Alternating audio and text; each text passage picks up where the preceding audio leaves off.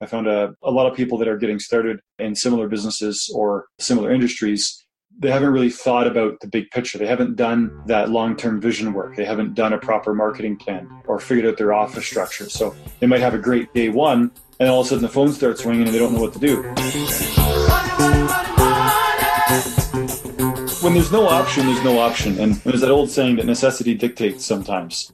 It's a lot easier for an event to go sour than it is for it to go well. And if you're going to do an event, do it well or don't do it at all. Well, so I dropped out of high school in grade 10, never went back. And some news here is I've just sold, so I'm out of the company. Does that conflict with what you're doing? No, that's perfect. I like that because I've only had one other entrepreneur that happened to. That's why I like talking to people in different stages, right? Because you now you have a different perspective right now. Yeah. And I think that'll be perfect. I'm actually really looking forward to this. Okay, well, thanks for inviting me here, Austin. Uh, my name is Eric Gilbert Williams. I'm currently residing in Calgary, Alberta. And I think you're, uh, where are you from again? Texas? I'm in Jacksonville, Florida. You're thinking Austin, Texas. Jacksonville, okay. Yeah. Opposite sides of the world, kind of. Yeah. Well, I was just driving down through there earlier last week, and so I was trying to figure out my bearings there. Anyways, I just exited my company when we first started talking. I was still involved, but I'm now exited from a exterior residential construction company. We did a little bit of commercial, but more on the residential side. So like townhouses would be really what our focus was built that company up for about a dozen years. And earlier this year, it just seemed like the right time to make an exit. You know, there was a lot of ups and downs. There was some skimming on the face of bankruptcies a couple times. There's a lot of risk and challenge, and the team was stable. Our economy is kind of stabilized. The financials were stable, and I had a buyer. It was the right time to let go and move on to new ventures. That's a little about what I've been up to the last dozen years here, other than a bunch of little side ventures I have at the same time. And how old are you?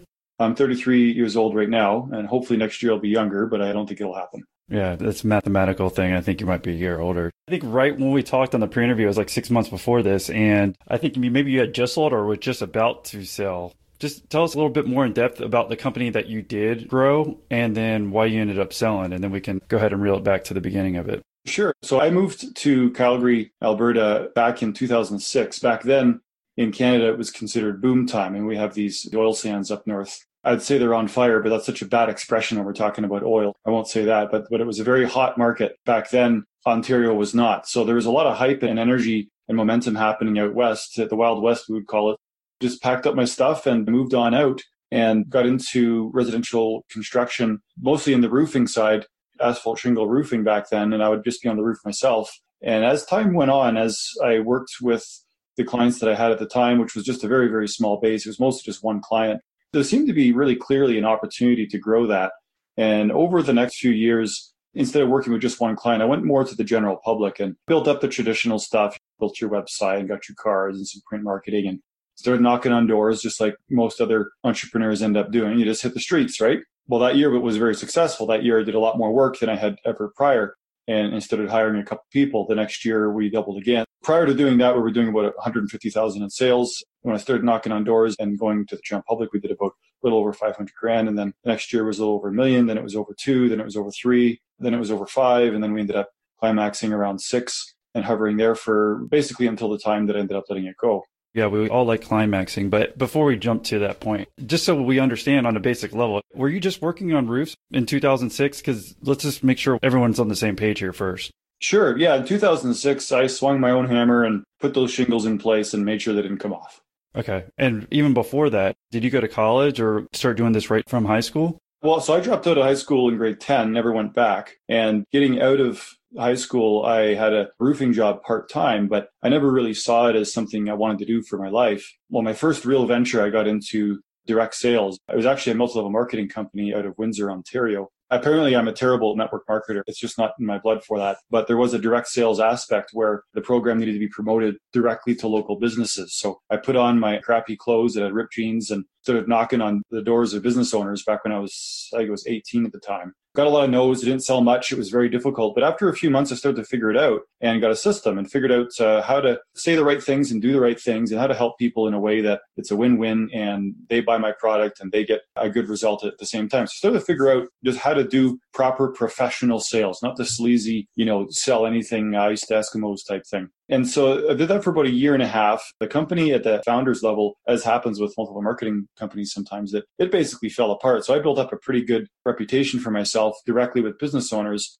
And it was very challenging to see the head office fall apart like that. And what were you selling to these businesses? Back then, that was a loyalty card company. So if you think air miles, but for small business. Now, over the last dozen years, the loyalty card business has boomed. I mean, who doesn't have a dozen cards in your wallet? It's taken up too much space. But over 12 years ago, 15 years ago, that really wasn't the case yet. This was a loyalty card company that was designed to appeal to the small business and be more accessible without having to pay the fees of an air miles program. And the idea was that once there was a, a large enough base, it would convert over to a credit card and that's how they would compete with Visa. So the network marketing side was to distribute as many millions of cards as possible. The direct sales aspect was to sign up as many businesses to honor the card as possible. It was a very new program and there was a lot of obstacles to get over when selling it. But I figured it out and then the team fell apart from the head office level. What do you do, right?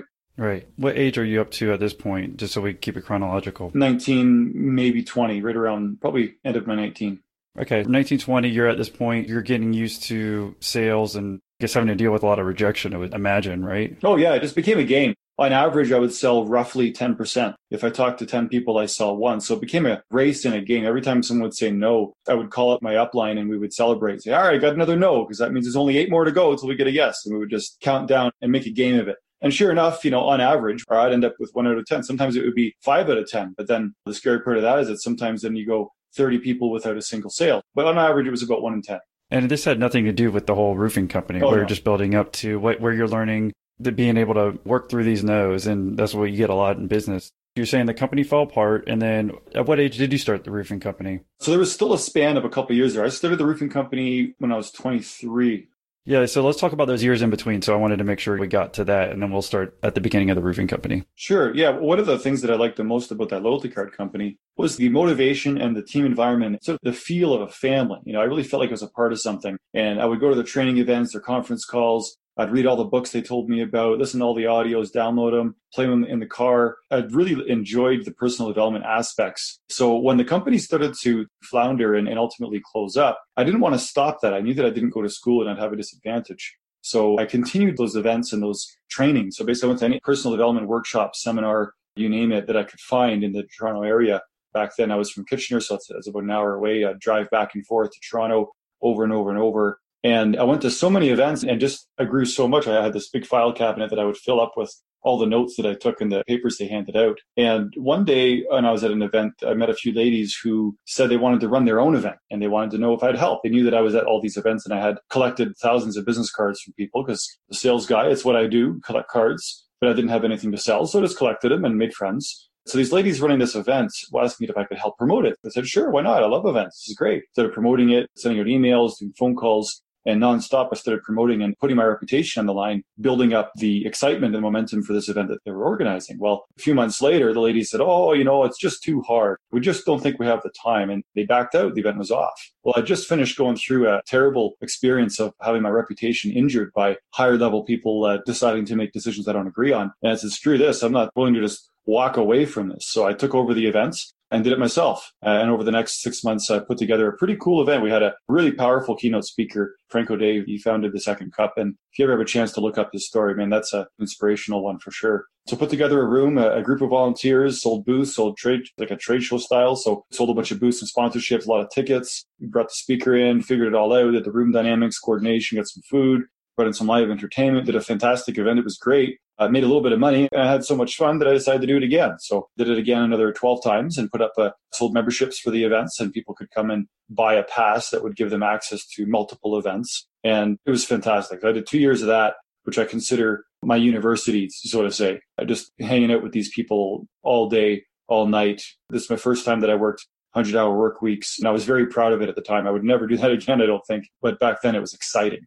And if we wanted to put on an event, say one of our listeners, do you have any tip or two on a good way to do it or what to stay away from? Because I've never had to put one on and it, that sounds like a major headache. But even if it's on a smaller scale, what's the right way to do one and the wrong way? Well, everyone's got their own perspective. And for me, it's total commitment to the cause. There's no room for other activities or social life at the same time as we're putting on an important event. If it's just a little event that has very little bearing to your business or your personal life, then just put whatever effort you want. Just be clear that if you want a kick ass event that's going to change the dynamic of the people you know, you're going to need to dedicate yourself more than you realize. And you're only going to see that in hindsight. There's always more that you could do. There's always another ticket you could sell or a little detail you can organize. It's nonstop. Some friends of mine just organized a, a really big event here in Calgary and watch them go through that process. And it's tough to not jump and help when I see there's something that needs help. But to do an event is a complete full dedication of the mind, body, soul. It's not something you just do half assed and throw it on. It's a lot easier for an event to go sour than it is for it to go well.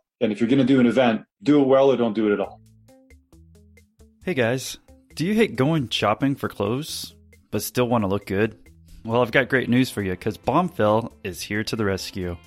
Bombfell is an easier way for men to get better clothes. Fully personalized, every piece has been handpicked for you by your own stylist. And when you're ready for a new batch of clothes, your personal stylist will email you their selections, after which you'll have 48 hours to make any changes or even cancel the order altogether so you're in total control. With Bombfell, you keep more, you get more in each shipment. Keep 4 plus items, get 20% off. Keep 3 items, get 15% off. Keep 2 items, get 10% off. When I got my batch of clothes from Bombfell, they made me feel smarter and more powerful while doing these podcast interviews. The quality of the pieces was amazing. When ordering my first batch of clothes from Bombfell, well, it was as easy as subscribing to this podcast. So if you want to feel the same special way as I do when putting on these new clothes, then go to bombfell.com forward slash millionaire. That's B O M B F E L L dot com slash millionaire. Bombfell. Open. You did the events close. for a couple years and then you wanted to start a roofing company? Well, after a couple of years of the events, uh, one of the cool things about events is that you're kind of selling the invisible the tickets have a value that I say they have a value of, but until someone buys it, it's just theoretical. Learn how to barter a little bit and barter trade show booths to get some business coaching, for example, or to get some marketing, or I'd give away 10 tickets to an event in exchange for 10 tickets to a different event. And it's a whole network and community of people that work with these events. It's not just make a website and sell some tickets. I traded for business coaching and I'm really glad that I did that. One of the downsides of not going to business school is I had no idea at the time anyways, I had no idea how to properly check a bookkeeping and accounting records. And the first thing that my business coach taught me was what a burn rate was. And a part of me, I'm really glad that he did teach me that. And the other part of me is, you know, not so glad. It was terrible. My burn rate was horrible back then. The events were doing fantastic. I had this great following. There was a membership program. There was people that were showing up over and over and over and over. It was great, except for the financials. And that's something I kind of skipped. I just got excited. So my business coach taught me how terrible my books were looking and we calculated how much time there was before I had to shut the whole thing down and really be in some trouble. And it wasn't looking good. So he suggested that I did a little bit of roofing sort of on the side and figure out how I'm going to make this business work. So I started doing some roofing on the side and I knew people and I started doing my own contracts. And hey, you know, at the end of the day, I ended up making a lot more money in roofing than I did in events. And frankly, it was a lot less work. Physically, it was very demanding, but I liked that kind of work. So that was the first time I did some roofing contracts on my own was after my business coach told me how shitty my books looked. And I got excited. And West was doing so well at the time. I thought, you know what? There's something real here. I slowly wrapped up the event company and finished all my promises and fulfilled all my obligations on it completely. I don't believe there's a single person that left upset and moved out west to see what the roofing life might be like. And where was out west? Calgary, Alberta. Okay. And yeah, where were you putting on the events before? Were this all in the same city or were you traveling around? The events were mostly in Mississauga at the time. Where's Mississauga? I'm looking at Calgary on a map, so I, I got an idea where that is. But yeah, if people are thinking about Canada, are we talking about the middle, the right, the left? So I was from Kitchener, and I would drive back and forth to Toronto a lot for the events I went to. Mississauga is just a few minutes outside of Toronto. It's still part of the GTA, the Greater Toronto Area. It's about 45 minutes away from Kitchener, and maybe depending on traffic, either five minutes or five hours away from Toronto. Yeah, I mean, yeah, Toronto. I guess I'm looking if you were to drive, it says like 35 hours. So it's almost on the opposite side of Canada, right? Oh, it is for sure. Yeah, it's quite a distance. So you decided to go ahead and get into, and we're talking about this is 2006 when we're starting the roofing company? Yes. Okay. Before we expand more into that, I don't know if we touched on it really quick. Obviously, said you sold your roofing company now recently. Yeah. Can you give us an idea of like how many employees or like how big your company was when you sold it? And then we'll come back to 2006 when you started it. Yeah. When I sold it earlier this year, there's a mixture of employees and contractors. So we were sitting at just under 20 employees on regular payroll. And then we had another 20 or so contractors, maybe 30 in peak season, hovering right around that mark. What was the revenue at, at the end when you ended up selling it? Right between five and six million. I guess over these 12 years, that's what you built it up to. I just wanted to make sure we knew what you built it up to. But why don't we go ahead and start about how you got your company started? What do you end up doing? Obviously, we know you got all the event space, but did you start setting up an LLC or like what was your first steps in starting a company? Well, coming out of the accounting challenges that I had just had in the event company, I told myself that I would never start another company without having a really strong bookkeeping system in place first. So the very first thing for me was figuring out how my accounting structure is going to look and who's going to be in charge of it. I have a personality type where I get excited about something, I go promote it, and I just jump in. I just have fun. I have fun talking about things, selling things, making people happy, and building momentum on a value. Before doing that this time, I went and researched and found a good accountant and a good bookkeeper and set up a system where they would, it wasn't like an overhead structure. You know, overhead's is such a killer, but they would come in and basically just pay them in 15 minute increments. It was a shared bookkeeping service. And that allowed me to have a professional office that I could use for my mail. They had that as well. And then I had the part time receptionist, again, paying on 15 minute increments over there. And then they had the in house bookkeeper. So again, 15 minute increments. So really it was an all in one solution. And it's a great spot for a lot of entrepreneurs to look at. You can look at like a Regus Center, or there's a hundred spin-offs like a Regus that are in almost every major city center. And so I ended up settling on that as the office structure then was right into figuring out what the company is going to be called and what the brand's going to be and what the you know the visuals are going to look like and communicate. So it was accounting first marketing second and then it was really oh the next step would be pretty much the organizational structure i'm a big uh, michael gerber fan from the myth mastery series and so going through his book and his exercises to figure out what does the organization look like in 10 years? Where are we going with this? What are we trying to accomplish? And what markets are we trying to dominate? And really designing that organizational structure that will exist 10 years later, but doing it on day one. And that really helps to clarify what exactly am I doing right now? And does it actually feed into the long term goal? Or am I sort of blindly running around trying to build some random company without a vision? So I spent some time clarifying what that long term vision looks like. So once I had the office structure figured out and the accounting wrapped up with a proper marketing plan and some long term visioning, it was time to just go and make it happen. And that, and that was knocking on doors and seeing who wanted to get a roof done. And I think it was important that you were talking about not having much hard cost upfront or having more of a flexible cost structure and having everything set that you had learned from putting on the shows that you were putting on. But when I'm thinking about you're building the company, it didn't sound like you had too much money saved up because that's why you picked up the side gig, right? How much money did you having saved up when you moved all the way to Calgary? Oh, there wasn't any. that was there was no savings there. By the time I had moved to Calgary, I had a credit card that had about four thousand dollars left on it. I had a line of credit for about 10 grand that was completely maxed. I had an overdraft on one of my accounts that was another, I can't remember, several thousand or something, and that was completely maxed. There was another credit card, or I can't remember what it was right now, but there was another line of about 3,000 that was also maxed. So the 4,000 that was left on the credit card, I would use that to shift the payments back and forth between the other lines so that I could make minimum payments and not default it was a very tight situation. And I did a cash advance on 2000 of that 4000 in order to buy a little rusty old van that barely made it across the country, but it did. And that's how I bought my first van and my first roofing nail gun. And that's the circumstance that it was where I drove that 35 hours across the country and landed up in Calgary in November of 2006 in the middle of a severe, severe blizzard. It was minus 35 degrees, almost minus 40 degrees with, uh, and we're talking Celsius, by the way, with the wind chill and just blizzard conditions, ice everywhere, you know, cars all stacked up on the side of the road. And somehow I ended up there at that time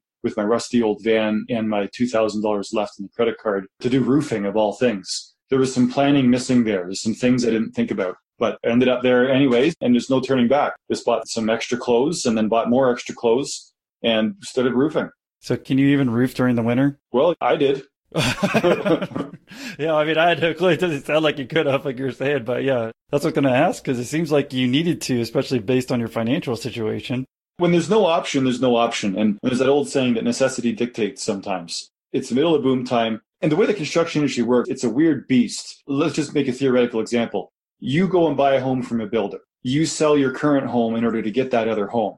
You have three months or six months until you have to move out of that home. And then you have to move into this other home. Well, if the other home isn't ready in time, and remember in boom time, it's tough to get labor and construction has a million delays. So in six months from now, if that builder can't deliver that home to you, they're on the hook.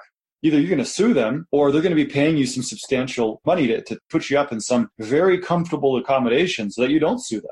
Because that's pretty much the only two options. So when it comes to be winter and there's a blizzard and there's shortage of labor, they need to get that house built. It doesn't matter what it looks like outside or what conditions are or and unfortunately in some cases they have to creatively get through warranty situations. I mean, it's not really a great idea to install roofs in winter.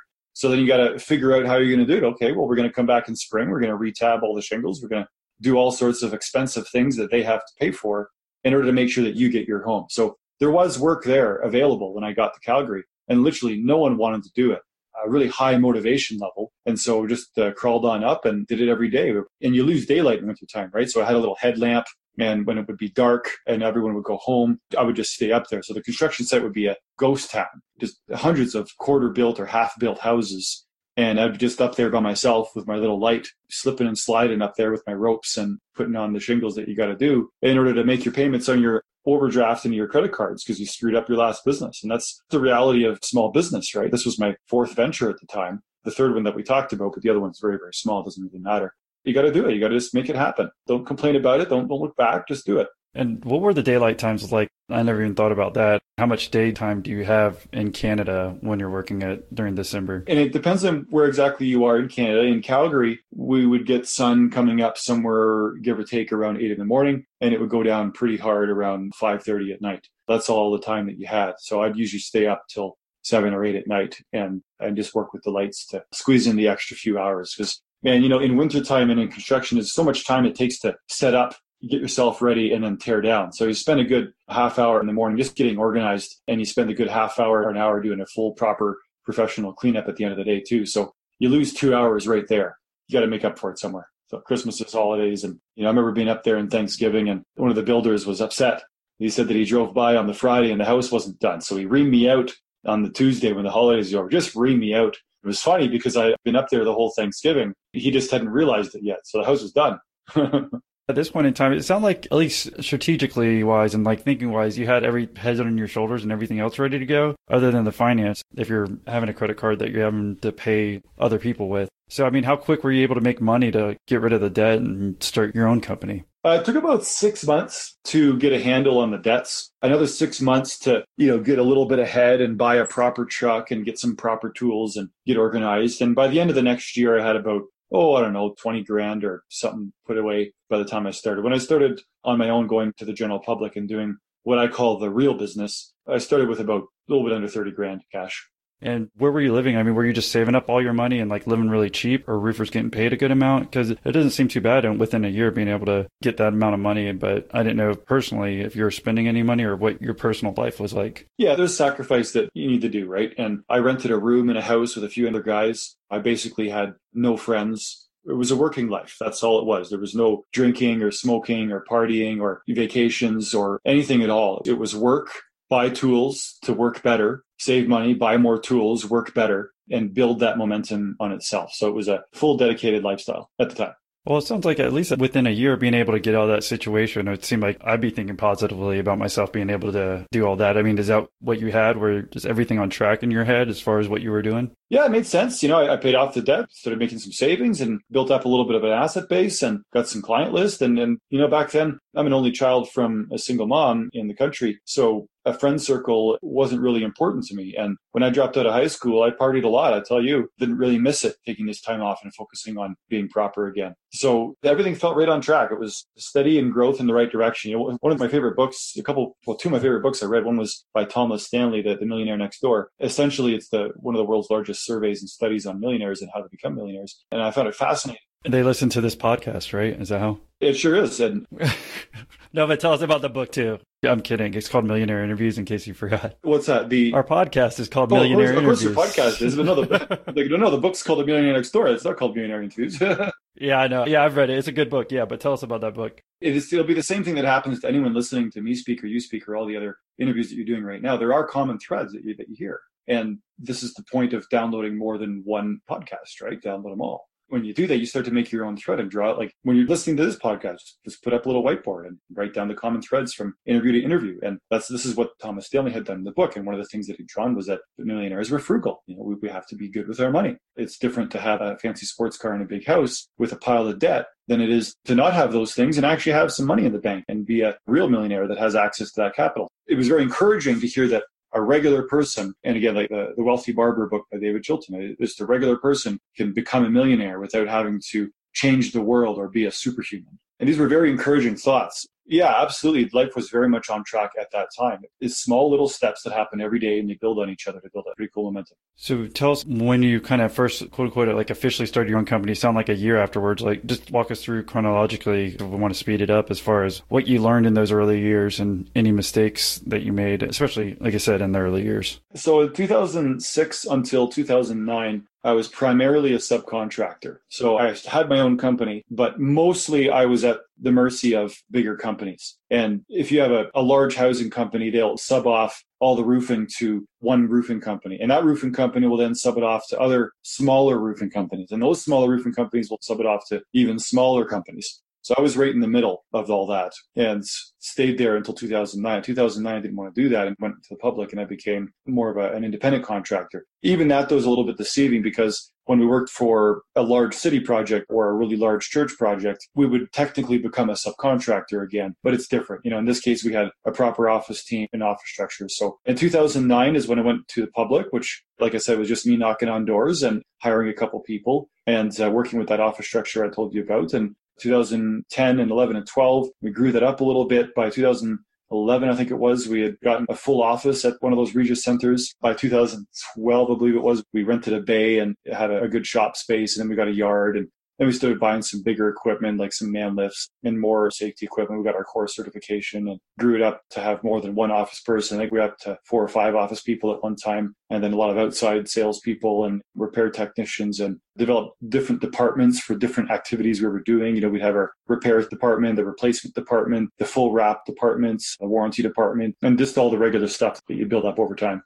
Were you literally going doors to doors? And can you tell us about marketing your company and being able to do that? Because I'm trying to distinguish like what made you successful versus some of these other roofing subcontractors or contractors at the time. Like what worked in for your company?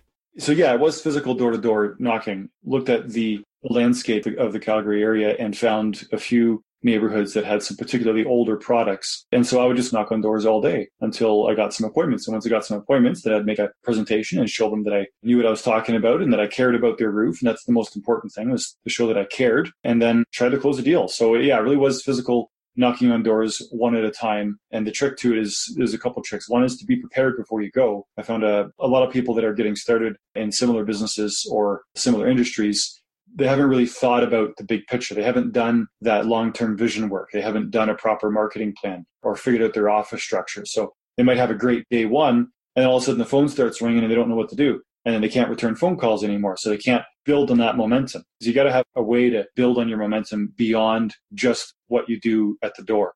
This to me, knocking on doors is just the very, very first step of the marketing plan. The next plan is to develop a referral structure and get some proper referral out of your clients and build up a new list of people that are warm leads that come from that, that referral list. But in order to get a referral list, you got to start somewhere. That's where the door knocking comes into play. So the door knocking is just one aspect of a greater vision. And simultaneous to doing the door knocking and building a referral plan is I was building up the internet marketing aspect of it. And I'm dating myself here, but internet marketing for construction companies in Canada, anyways, was at its infancy a dozen years ago. I realized that, but also you can see that it, was going to become a dominant force. So yeah, build up some YouTubes, put my face to the website, and some of the YouTubes were doing pretty well. We got a few hundred thousand hits on them, and we had some walk-on video at the time was popular, and started really focusing on search engine optimization. So I bought a few books, did it all myself, and just kind of figured it out one step at a time. And next thing you knew, the company was ranked pretty high on, on some keywords that were very relevant. And as the internet marketing started to kick in, the door knocking wasn't so relevant anymore.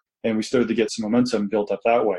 The internet marketing brought in a couple property managers, and property managers obviously are managing hundreds of properties or they're managing a dozen townhouse complexes. And once we got one property manager, it just opened up the doors to a whole world of new business that I didn't see before. And all of a sudden, the shift needed to be big time out of marketing into operations. as soon as we started hitting the property management circle, one led to another, and we're getting piles of phone calls that were tough to manage. One of the two traps are you don't grow enough and you go under because you don't have enough clients, or you grow too fast and you fall apart because you have too many clients. It's an ongoing juggling act that I think everyone has to go through. And once we hit the property management realm, it just tipped things over. The internet marketing kicked in, the referrals kicked in, the property management circle started to pay attention to us and give us work. So it was all hands on deck and focus on how we're going to manage this volume. And we ended up being uh, Calgary's number one fastest growing company at the time in the Profit 500. So that was pretty cool. What year was that? That was 2014. Yeah, because we kind of sped through like six, seven, eight years there.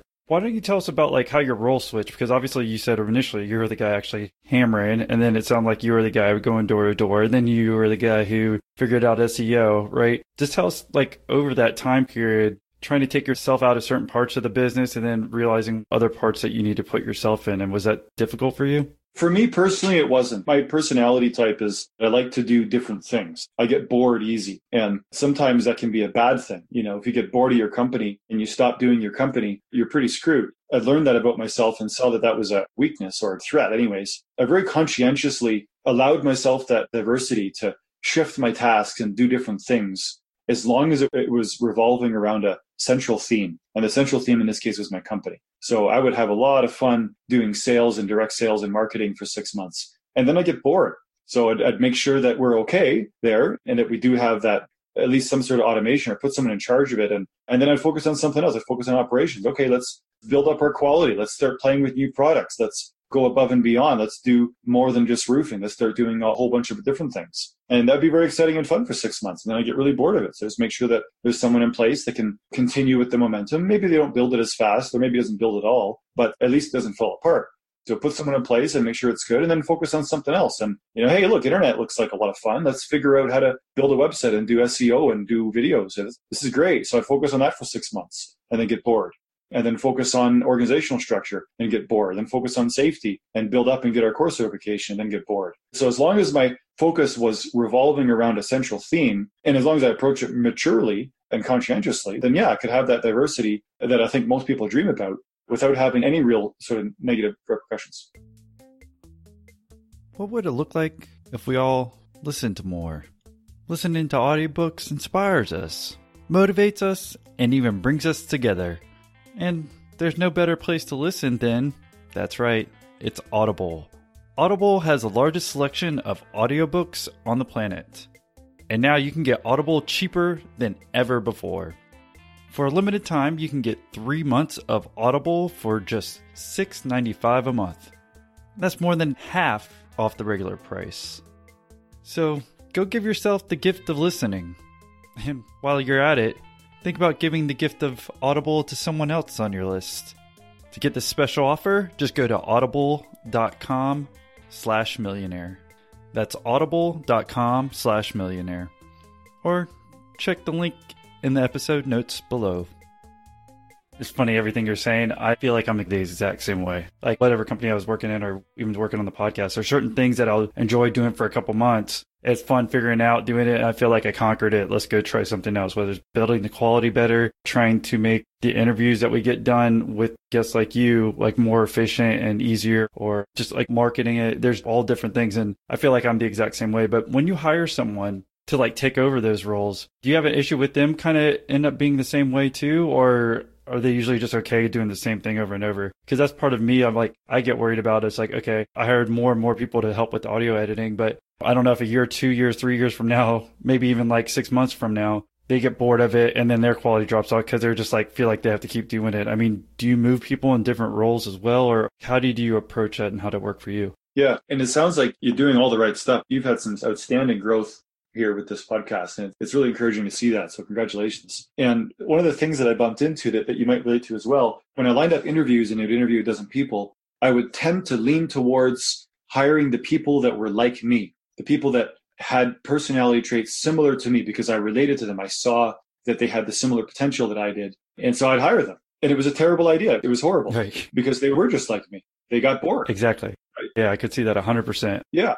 So I was hiring the wrong people and because I was looking at it emotionally, not logically. So ultimately, over the years, I started to figure out that that's not how that works. I have to hire someone that I'm terribly bored with in the interview that I essentially can't keep a proper conversation with because they're so boring. But I hire mm-hmm. someone like that to work the office because I want them to be there for 20 years at a pace. And to them and their circle, they're not boring. It's really aggressive and condescending for me to say that because it's just my perspective. I am exciting and I like to do things. I like to talk about exciting new ventures and possibilities. And that scares the crap out of some people. They think that I'm a dangerous lunatic because I'm just, you know, always on some other thought process that scares them. It destabilizes their life when I keep doing this, right? To them, I'm this outlandish dreamer that is a threat to them. And to me, they're just boring. I don't want to talk to them. But when we acknowledge that these are not bad things, these are actually strengths that each of us carry that are very different. And most importantly, they're strengths that are complementary. Then we can start to really see who fits in which role. And an office person that I consider boring should never be doing sales or marketing.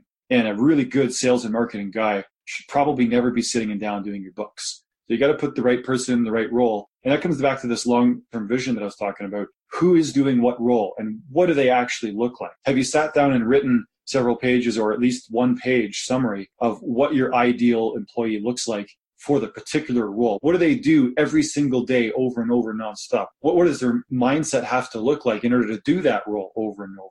Where are you going to find these people? And how are you going to know that you found the right one? I know I found the right one when I'm bored in the interview. It's usually a good indicator. It's funny that you said bookkeeping because I've heard this a long time ago, but I mean, even when I was doing bookkeeping for my older company, commercial real estate company, is like I had fun like killing it for like a year or two, like make sure everything was, you know, I mean, I would only go in there and do it every couple months, but like having everything organized and whatnot. But eventually I'm just like, it's so boring. I don't even want to think about it or do it. And there's people out there that are fine with just doing that all the time for, like you said, 20 or 30 years because that's the way they're built. It doesn't mean they're wrong or anything like that. We're just different types of people who some people want to do all these different things and some people are fine with just doing that and rather focus on other aspects of their life which is fine with them as well. But finding those people and putting them in the role you said the main thing was if they're going to be a repetitive person making sure that maybe they might bore you in an interview but those are the perfect people you need for certain situations it sounds like. Yeah i mean everyone's different and no difference is bad. I mean as long as we're staying more than need to say if everyone was repetitive and great at doing the same task over and over, we'd have no new ideas and we'd still be burning candles to keep our houses lit, right? And if everyone had a new idea and no one liked to do any tasks, we would have thought of how we could expand across the galaxy, but still we'd be stuck lighting candles for our house because there's no one to actually do it. We have to work together and figure out the strengths. So we made it up to about 2012, it sounded like. So what size was your company at that point in time? And then we can go ahead and just kind of walk through these last few years and what happened. So in 2012, we were sitting somewhere, if I recall correctly, around the two to four million dollar revenue mark. It's a very awkward phase. What I'm about to say it doesn't really apply in every business, but to a degree, it sure does. For me, the company operated and functioned a very specific way up until around five employees. And if we had stayed at five employees and stayed at that size, life would have been pretty simple. Life would have been very repetitive. Going from that five to 10 employees was a whole different phase. It was a whole different type of business that was being created. And the roles changed. My attitude had to change. People's roles had to change. So shifting from five to 10 was a big deal. And around 2012 was when we were shifting from the 10 to what I call the 10 to the 20 employee phase. I think we were just below 10 employees and kind of hovering back and forth there. And again, you know, everyone's roles changed. And that meant a lot of people didn't fit anymore. Either they quit or they got fired, or we never agreed on which one happened, but they're not there anymore. And in my mind, too, I needed to look at exactly what we're talking about. I need to look at who I'm hiring and why, and how do they actually fit, and what value do they serve in the long vision. So 2012 was an awkward spot. Can you tell us, like you briefly just said, and I agree with you, we've heard this over and over in the interviews, you know, there's a certain amount of employees where everything steps and differentiates like what it was before. Tell us what are the differences in the employees when you only have five to 10 and then from 10 to 20, like how things are different, like you're saying they are. Mm, well, when you get to a certain volume, you need to be able to have people that can handle it. So people that have a essentially a higher stress load capacity and people that can multitask a little bit stronger. And maybe the key word that I'm looking for here is specialization when we were at one to two employees, the repair department, for example, would have one repair a week or two repairs a week. So the role of a repair manager would be one of many roles that a single employee would have. But once we got around the 10 employee mark, we started to have, you know, dozens of repairs every week. And so instead of it being a one role that among many, it became a very specific job description that has its own very specific set of checklists and KPIs. The person who fit earlier who had five or six different hats on didn't fit anymore when we needed a someone who was really good at managing that kind of volume. Early on, I like to say that I hired a bunch of cheerleaders. I hired people that really liked me and that I really liked, and we got along well, and we celebrated all of our successes together, and life was fun, and we all shared tasks. It was a big mix of responsibilities that we shared. But as we grew up and the business got bigger, we started to need to specialize, and specializing means less tasks for one person. But in less tasks for one person, the details being executed on that task get exponential. You know, you, you probably bumped into the same thing when you very first started doing these podcasts. Maybe you had a certain type of microphone. And now when it comes to audio, you have a whole thought process that goes on your head about the type of mic, the type of wire, the type of sound, how far it's from your face, and what editing program and how long that's going to take. And it's a whole different thought process now than it was when you maybe first started out doing the podcast. Am I right or is that wrong? No, that's absolutely right. I mean, in the beginning, I had one person audio editing. Now it goes through four people, and I'm like actually the fifth. So it's like, yeah. and they become more of the defined roles where there's certain things that each person does now instead of like generically editing them. Like I had two different people doing two different interviews, but now I'm like, no, there's a chain of line that we're going to do this on to make sure it gets done. I want to make sure that they grow as well. So part of it is like they get opportunity to learn from like doing these interviews. Like that's part of it. I know they enjoy it because we talk about that. Maybe I enjoy it more just being able to learn from like different entrepreneurs. But part of my long term process is like I hope they don't ever get bored because I like my team right now, but I know eventually I'm going to take it to another level, right? In order to even more defined roles and not as have as many generalists, if you will.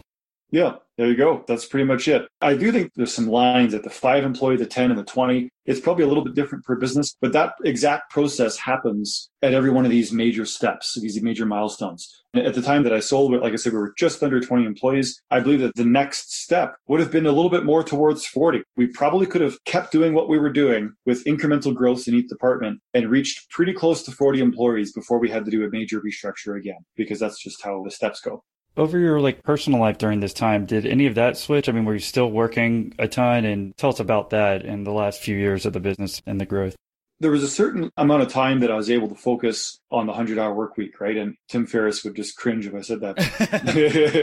And then my mind started to rebel. My heart and my soul started to rebel. And there's no point doing that without having a full fulfillment in life. It doesn't make any sense at all. So I started to shift my focus and look at other things in life. I started getting some more hobbies. I really loved dancing. So I got into salsa dancing and trained and competed and did that for several years. And I went all across the United States to do different competitions. And I didn't reach pro level. It's a long way to go to get there, but definitely met, you know, pretty good success at the amateur level. I danced so much, you know, 10, 20 hours a week sometimes just practicing and having fun. And then I got a circle of friends from that community. I started to have some travel in my forecast. I go around and do fun things like pick up some flight and do some hang gliding and jump into a race car and a track and mess around. I basically just start spending money. Kiyosaki would call it doodads. I just started buying doodads and having fun. And in hindsight, maybe that wasn't the right thing to do. It spent a lot of money that could have gone into building up a stronger asset base or investing better. But you know what? At the time, I needed to balance life with some fun. And it definitely was the right thing to do. I had a lot of fun. As the company grew and the income started to grow with it, I started to treat myself and have some fun balanced in with the mix of the stress because it wasn't all easy. Like we skirted on bankruptcy twice. Once was very, very serious. It's a very stressful experience. So to have a place to, I hate to use the word, but to escape the business and have an actual life outside of it that's fun and makes you smile and laugh is so important in the life balance and the long-term sustainability, I believe, of any entrepreneur or business person. And I found it through dance, frankly. How about you just brought that up? If we have some time, to talk about those bankruptcy because I know at least in the U.S. a lot of people know about the housing market and issues with that. If you don't mind, like briefly talking about that on when you're on the verge of that. Yeah, it was around 2014. Coincidentally, it was it ended up being the same year that we got that Profit 500 fastest growing company in Calgary award. By the end of that year, we were in some serious trouble. I had you know, like I said, I didn't go to school, didn't do any business studying or any degrees like that. And I had hired and done all the things that I could think of. I hired management team to essentially run the company for me. And I had never done that before. I had never had experience with it before. And some things that did were very great. And we also bumped into a lot of challenges because I had pulled back a lot. I had stepped back from the company. I was verging on uh, burnout. I was almost burnt out completely. And I've hit burnouts probably, it's tough to say now, three or four times in the company, and twice of them is pretty serious. Burnout I describe as when you wake up in the morning and you just don't care anymore. And when you wake up and you don't care anymore and the whole business is dependent on you, you're in trouble. I felt the burnout signs starting to creep up end of 2013. So very quickly hired a consultant and her and I strategized on how to prevent this from taking the company down. And the solution was to, like I said before, grow, do that switch from the five to 10 employee size to the 10 to 20. And in doing that, I hired some people that had more experience with a larger company. And then I started to pull myself back and let that burnout sort of subside. But when I did that, it didn't go perfectly smooth. A lot of the energy and charisma that I brought to the company left with me. And that meant that a lot of the motivation and the practices in the field also left with me. By the end of that year, our reputation had changed with some of our clients. And then I had to go and fix it all. We had also a downturn in the economy, obviously, in that general time frame that we were dealing with. Our oil prices were going down, and that's a big stimulant in the Alberta economy. So we certainly had some decline in new construction builds and in general spending on renovations. It was a tough time in the economy, but also the company was shifting from being the Eric show into its own show. It was starting to grow up and walk on its own feet. So yeah, it stumbled a few times and it was very difficult to get out there. There's some specific things you want me to share in that area? Well, yeah. So what I was thinking is that this might be counterintuitive at the point in time. Is you talked to your advisor and you actually hired more people when you said you're on the verge of bankruptcy. You had money left over because part of me would think you'd almost have to cut back people, right? Maybe logically, he's trying to cut money to save, but instead you went the opposite route. Yeah, sorry, I may not explain that quite right. So the burnout feelings came first. I started to feel like I was burning out. You know, we were growing, is making all this money. It's great. But I started to feel it take over and, and I was declining. So I hired the advisor during the good time to figure out how we're going to deal with this growth in a way that's sustainable. So I hired all the management team before we had any trouble at all. The management team came on when we were in peak operation. Our reputation was the strongest. Our cash flow was the strongest ever. And I hired this team to, in my eyes, take on a really successful growing company and make it better. I imagine there's people listening right now who are exactly in that stage, right? Because maybe they're getting a little tired of their company. They want to hire a company to come in and help. And then you think they would only make it better. I would think logically, and it sounds like that's what you thought too. But I mean, what did they do wrong other than Eric not being there to run the show? Well, when a person, anyone that's listening to this right now, when you're building your company and you've created something that represents all of your values and all your belief systems. You got to keep in mind that that's you did exactly that. You created a company that follows your belief system.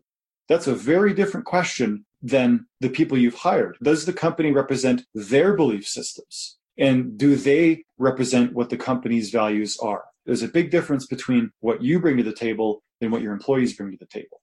And back then, I didn't realize it, but there was a difference. My employees got their motivation from me, their inspiration from me. They got their work ethic from me. They got their vision and their quality standards from me. I didn't realize that. I thought that we all just thought the same way. We were all on the same page. They got it from the head. And when I started to look a different direction, and when I brought in an outside manager and put that outside manager in the head position and pulled myself out of it, they looked to that person for their inspiration and their leadership and their quality control. And it was different than mine.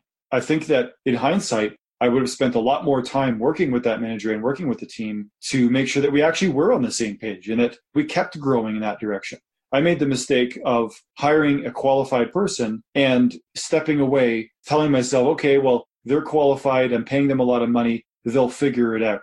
Well, there's a lot at risk when you say they'll figure it out and walk away. There's everything at risk. It's not that easy. So I guess what I'm thinking is we've talked about the whole time. If we're hiring people in certain positions, we don't want them to be like you because then they're going to get bored of anything. But this is probably the only exception when someone's going to take over. You probably want to find someone almost identical to you to take over. And it sounds like maybe this issue wouldn't have happened as much. Well, we're going to differentiate between core values and behavior traits. So core values, I can hire the most boring person in the world and them and I will be 100% on the same page on some core concepts, such as every customer is treated with respect.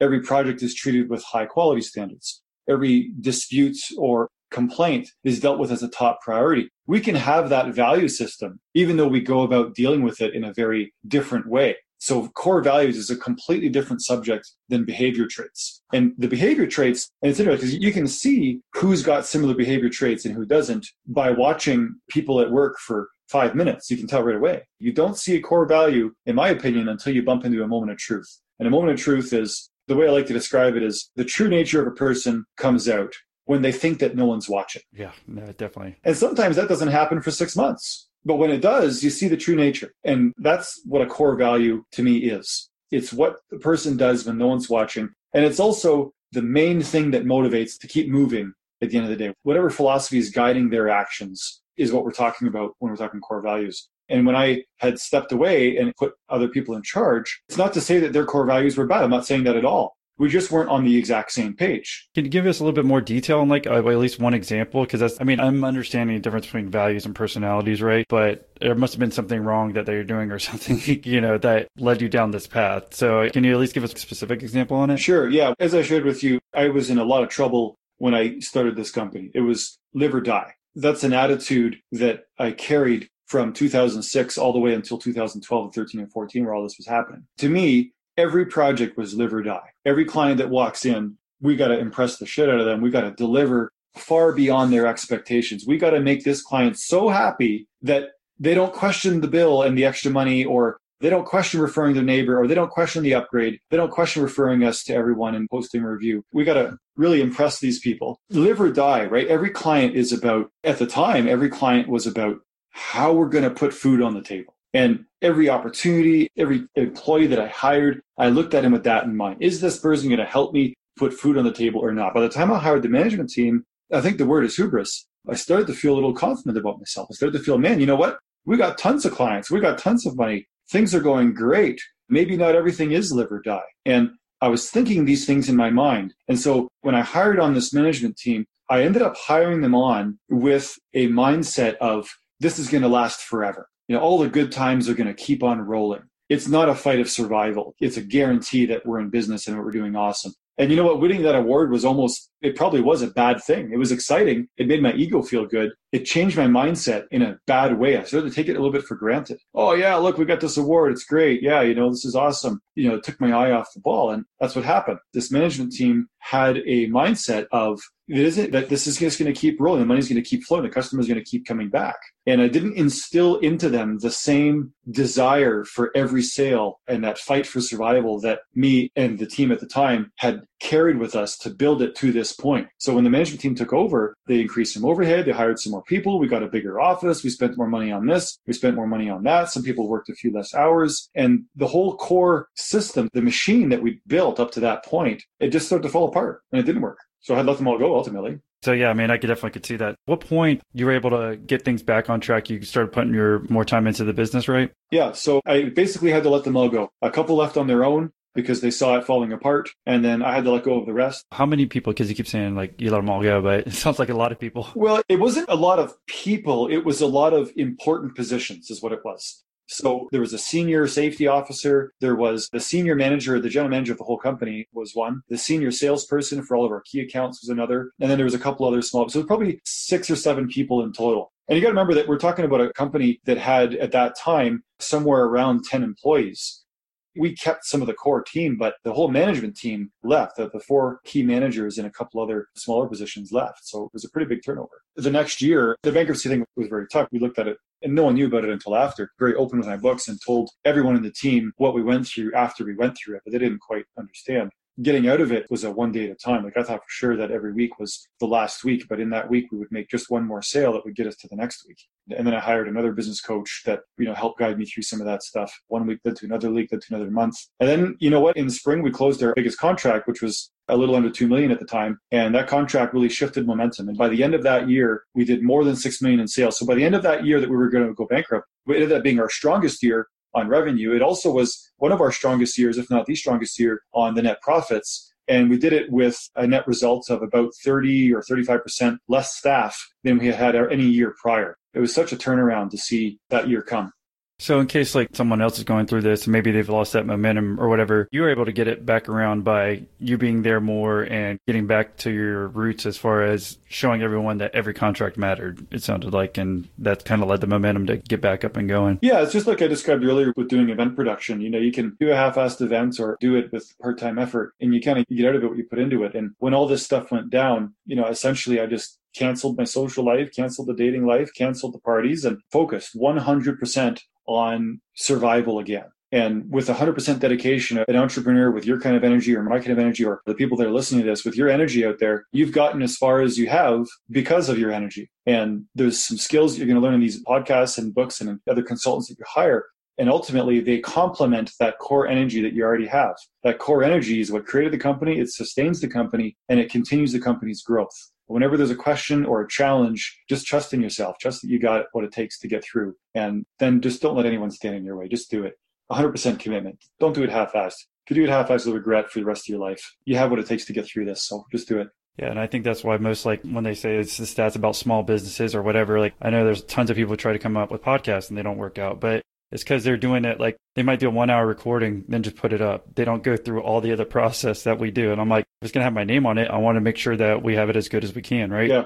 Anyone who's listening is probably, like I said, similar mindsets that we are as far as doing that. But then sometimes you get pulled away from it either by boredom or some other things. And then you realize why it's failing. And it might be because of this, because the energy that you had before and focus that you had before is probably not there. So by reemphasizing that and putting it back into the business, hopefully it can get things back on track. I guess kind of in closing, do you want to tell us like why you end up selling and the best way for people to reach you if they want to say thank you for doing the interview? Yeah. I've told you before about I get bored and I would shift my responsibilities around a central theme. You know, going through that the bankruptcy stuff for a while and being in that industry for so long, I just started to get bored with it as a concept. It was becoming a challenge and simultaneous. Anyone who's in the construction industry can probably relate to me when I say that often the margins are very, very tight and the risk is often very, very high, particularly in roofing when you have deaths and the injuries that come from a fall. So with the tight margins, the risk that was happening there and the boredom that was happening, it was just time to go. And it's just one of those things you wake up in the morning and I would go and make my breakfast and I'd say to myself, you know, I just don't want to do this anymore. So I went to the team and told them that very openly and asked them if they wanted to take it over, but I wasn't really the right time for a lot of them and financially as well. So I ended up going external and found someone that wanted to and was ready. And that's the route that I went. And, and then I had some other passion that, you know, I just wanted to travel more and I wanted to write a book and, and I'm doing that now. And I wanted to,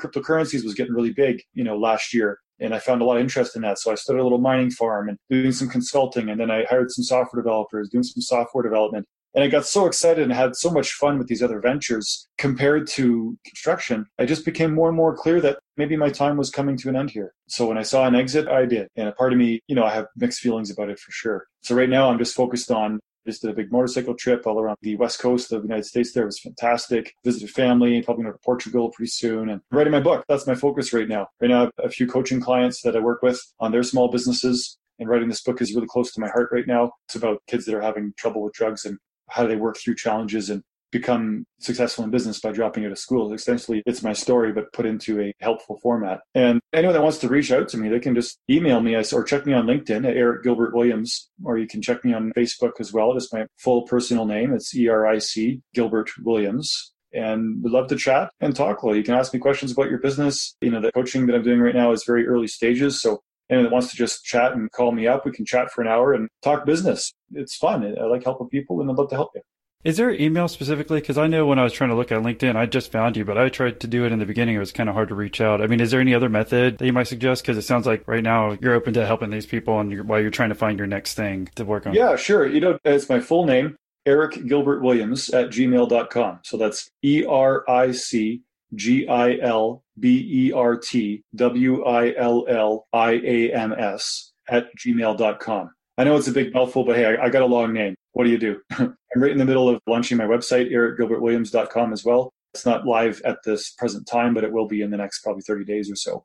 Okay, yeah, so it'll be live by the time this goes live. So you can reach out to Eric there, visit the website, or send him an email, obviously. So we really appreciate you taking the time do the interview here. Is there any last words of wisdom for everybody? I know we've covered a lot, and I really appreciate it. But there one last thought that you want to leave with anyone who's listening? Yeah, to me, the most important one you know, business is great. It's fun. We talked about core values a little bit here. If I can suggest anything to you, sit down and ask yourself, what do you really want in life? What actually makes you happy? I got to say, the vast overwhelming majority of people that I meet in business are not happy people. And it's not just in business, it's life in general. They're struggling with one thing or another. And most importantly, the deep down desires that give personal fulfillment are just being ignored too long by too far. Maybe you're just starting your company, or maybe you've been in it for many, many years. And maybe the most important thing to you has nothing to do with business. Maybe it's a little vacation, or it's a book that you want to write, or it's a personal fitness goal, or it's something you want to do with your significant other.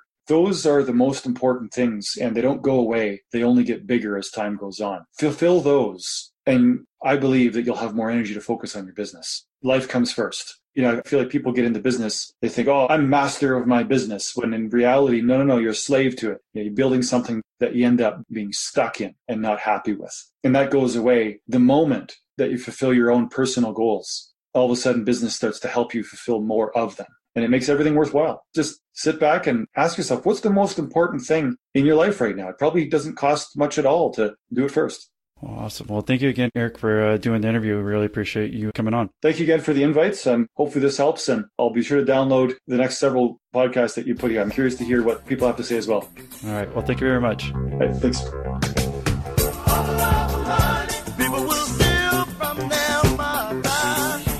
We appreciate you tuning in to another episode of Millionaire Interviews. If you're looking for other service based interviews, then consider episode 36 with Dan Fantasia, or episode 26 with Tereng Gosalia, or try out episode 25 with Zach Smith of Funded Today. This awesome podcast is now approved by Spotify.